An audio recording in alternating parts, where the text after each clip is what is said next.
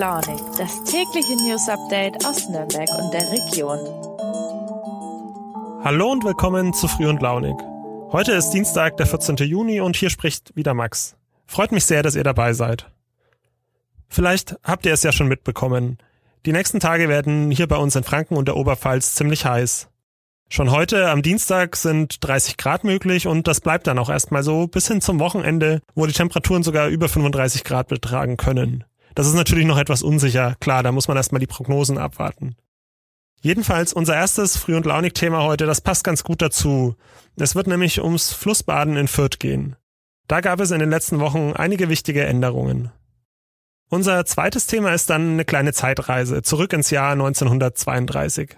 Ja, ich weiß, also das ist nicht unbedingt das Jahr, in das man gerne zurück möchte, vor allem was dann so daraufhin passiert ist. Aber damals gab es den Weißenburger Theaterskandal und der, finde ich zumindest, ist auch 90 Jahre später noch ein Rückblick wert. Und schließlich unser drittes Thema, wer trägt eigentlich wann, wo und man denke nur an die ganzen Nasenpimmel, wie noch eine Maske. Das alles in der nächsten Viertelstunde hier bei Früh und Launig.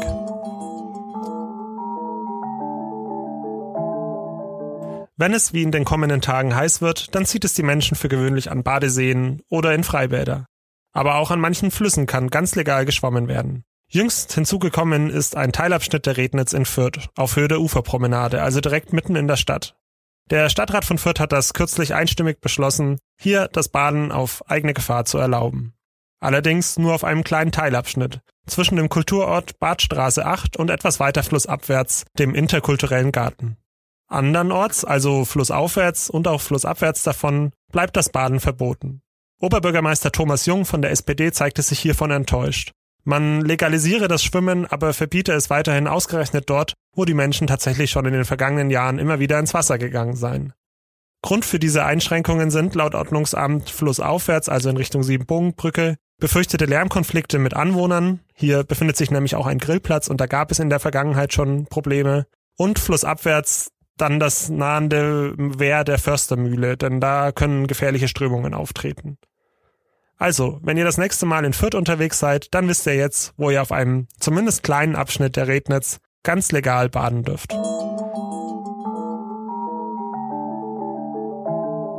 Und nun, wie angekündigt, eine Zeitreise ins Jahr 1932. Ich selbst bin allerdings nur euer Beifahrer. Am Steuer sitzt Jan Stephan von unserer Weißenburger Redaktion. Lieber Jan, was war denn damals los? Was war denn die Ausgangslage am Weißenburger Bergwaldtheater, bevor es zum Skandal kam?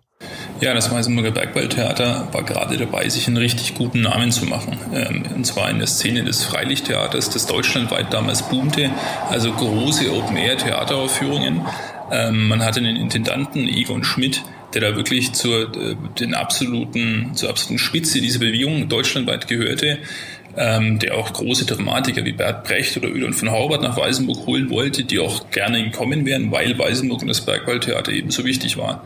Aber ähm, Renommee ist das eine, die Betriebswirtschaft ist das andere. Ähm, finanziell stand es so großartig nämlich tatsächlich nicht. Ganz im Gegenteil, man war ähm, schon wirtschaftlich unter Druck. Und jetzt war eben die große Idee der Weißenburger, auf die man später auch immer wieder kam, es sollte Prominenz richten. Ähm, also holte man sich die Tochter des großen Nobelpreisträgers äh, Thomas Mann, und zwar Erika Mann. Äh, die Familie lebte damals in München und die Erika Mann sollte es jetzt in Weißenburg eben richten. Zum einen als Schauspielerin, zum anderen sollte aber auch ein, eine von ihr bearbeitete Mozart-Oper zur Aufführung kommen. Dann aber trat ein sogenannter Kampfbund für deutsche Kultur auf den Plan. Er drohte mit Aufruhr, sollte Erika Mann tatsächlich in Weißenburg eine Bühne betreten. Erika Mann war ins Visier des Kampfbundes geraten, weil sie auf einer pazifistischen Demonstration in München gesprochen hatte. Wie hat denn das Weißenburger Bergwaldtheater darauf reagiert? Ja, der Kampfbund für deutsche Kultur ähm, war eine Nazi-Organisation. Wir befinden uns im Jahr 1932, das heißt, die Nazis waren noch nicht an der Macht. Aber nichtsdestotrotz waren sie in Franken damals natürlich schon ein, ein, Faktor und jeder wusste, dass das unangenehm werden kann. Sie drohten mit Boykott und allem möglichen anderen und in Weißenburg begann man tatsächlich bei den Verantwortlichen zu zittern. Ähm, insbesondere der Bürgermeister begann hin und her zu lavieren zwischen Kampfbund und dann aber auch Erika Mann und dem Intendanten Schmidt.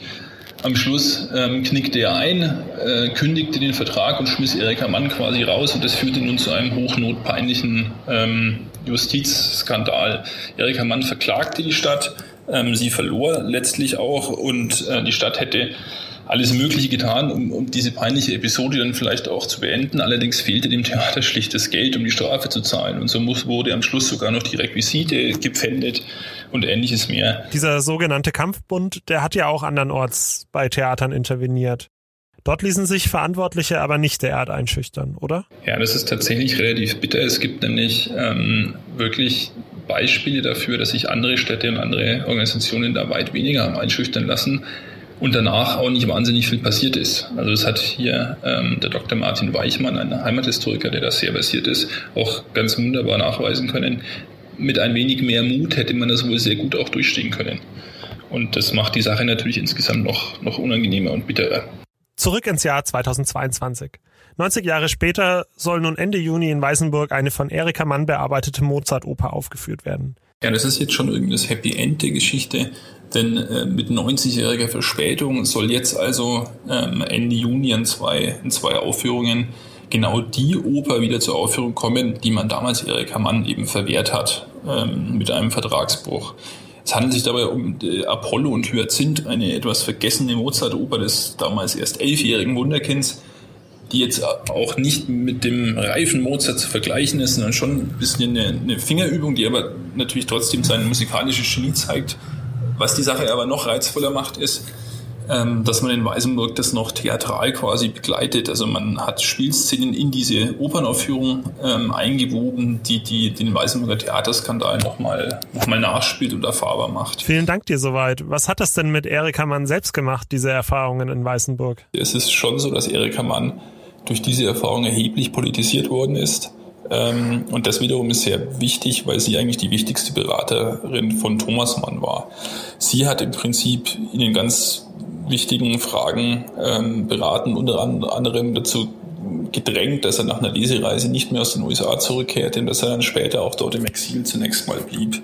Ähm, insofern, wenn man sich ein wenig aus dem Fenster lehnen will, ähm, könnte man schon feststellen, dass der Weißenburger Theaterskandal letztlich auch ein kleines Stück Literaturgeschichte zumindest ähm, mitgeschrieben oder mit verursacht hat. Ähm, denn da hat die ganze Familie Mann natürlich schon sehr deutlich gemerkt, äh, wie das in, in der, unter der beginnenden Nazi-Herrschaft mit äh, in Sachen Meinungsfreiheit und Kunstfreiheit aussieht, nämlich düster. Bleibt noch unser drittes Thema, das Maskentragen im öffentlichen Raum. Von einer Pflicht kann man ja kaum noch sprechen. Also das gilt ja wirklich nur noch in ganz wenigen Bereichen, darunter den Bussen und Bahnen von Nah- und Fernverkehr immer wenn ich dort unterwegs bin, habe ich so den Eindruck, dass die Disziplin schon hart nachlässt. Also ich sehe immer mehr Menschen, die ihre Maske nur noch so alibimäßig irgendwie übers Kinn oder sie könnten sie sich auch hinten auf den Kopf setzen. Es würde nicht viel ändern. Also die auf jeden Fall so rumlaufen. Die Verordnung, die die Pflicht zum Tragen einer Maske in Bussen und Bahnen regelt, die läuft übrigens schon sehr bald aus. Am 25. Juni, in weniger als zwei Wochen. Mein Kollege Arno Stoffels wollte deshalb von der bayerischen Regierung wissen, wie es danach weitergeht. Er hat aber nur als Antwort erhalten, dass das zu gegebener Zeit noch entschieden werde. Schon mehr erfahren hat meine Kollegin Isabel Lauer von der Nürnberger Lokalredaktion. Diese war in der Fußgängerzone unterwegs und hat dort in Geschäften mit Menschen gesprochen, wo das Tragen einer Maske ja in den allermeisten Fällen nur noch freiwillig ist. Liebe Isabel, was haben dir die Leute denn erzählt? Ja, mich hat's auch persönlich mal interessiert, ausgehend vom eigenen Erfahrungsbereich. Äh, die, das Maske tragen, finde ich, ist jetzt zu so einer psychologischen Frage geworden, wie gehe ich denn damit um, wenn es freiwillig ist? Und ich konnte feststellen, dass die meisten Menschen damit sehr entspannt umgehen und sich aber anlassbezogen die Maske aufsetzen und wieder abnehmen. Das ist alles so im Flow.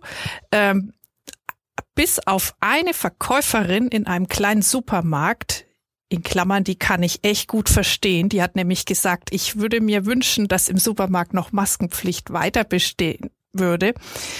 Bis auf diese Verkäuferin haben eigentlich alle Gesprächspartner mir gesagt, ach, wir finden das gut so, dass es jetzt dem Einzelnen überstellt ist.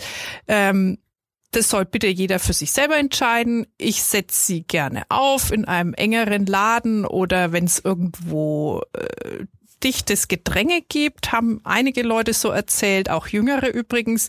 Aber wenn es jemand nicht macht, dann soll mir das auch recht sein. Und jemand hat mir auch noch so gesagt, ach, wenn das jetzt Eigenverantwortung ist, finde ich das eigentlich ganz gut. Vielleicht lernt man ja da alle noch was davon. Denn es ist vielleicht jetzt auch mehr eine Frage der Höflichkeit, wenn mein Gegenüber mit Maske kommt und was mache ich dann? Setze ich sie auch auf, um mich vielleicht der Situation anzupassen?